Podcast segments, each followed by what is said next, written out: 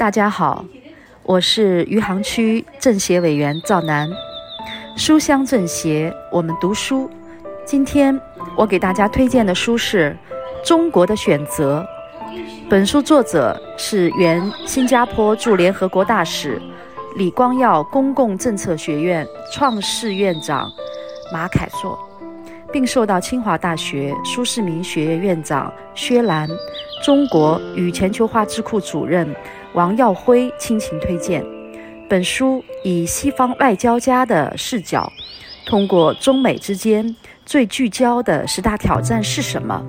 中国和美国过去最大的战略失误是什么？